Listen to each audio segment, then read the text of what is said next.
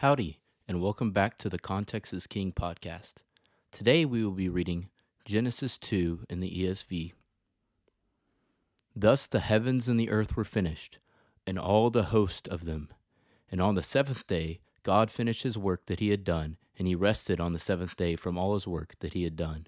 So God blessed the seventh day and made it holy, because on it God rested from all his work that he had done in creation.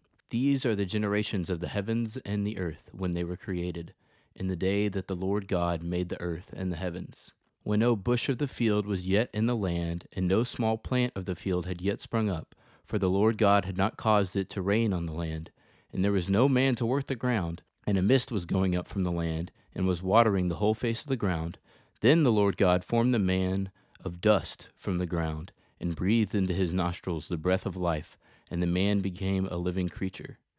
And the Lord God planted a garden in Eden in the east, and there he put the man whom he had formed.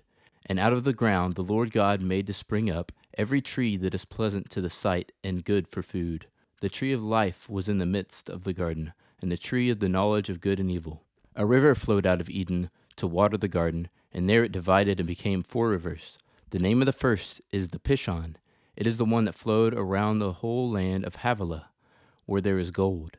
And the gold of the land is good, bdellium and onyx stone are there. And the name of the second river is the Gihon. It is the one that flowed around the whole land of Cush. And the name of the third river is the Tigris, which flows east of Assyria. And the fourth river is the Euphrates. The Lord God took the man and put him in the Garden of Eden to work it and keep it. And the Lord God commanded the man, saying, you may surely eat of every tree of the garden, but of the tree of the knowledge of good and evil you shall not eat, for in the day that you eat of it you shall surely die. Then the Lord God said, It is not good that the man should be alone. I will make him a helper fit for him. Now out of the ground the Lord God had formed every beast of the field and every bird of the heavens, and brought them to the man to see what he would call them. And whatever the man called every living creature, that was its name. The man gave names to all livestock and to the birds of the heavens, and to every beast of the field. But for Adam there was not found a helper fit for him. So the Lord God caused a deep sleep to fall upon the man, and while he slept, took one of his ribs, and closed up its place with flesh. And the rib that the Lord God had taken from the man, he made into a woman, and brought her to the man.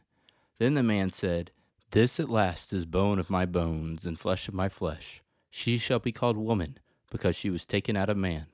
Therefore, a man shall leave his father and his mother and hold fast to his wife, and they shall become one flesh. And the man and his wife were both naked and were not ashamed. Thank you for listening to the Context is King podcast. Make sure to leave us a review so we can get more people to listen to the Bible. Go follow us on Instagram at Context is King underscore podcast. Cover art is by Shelby Renee Arts. See you tomorrow.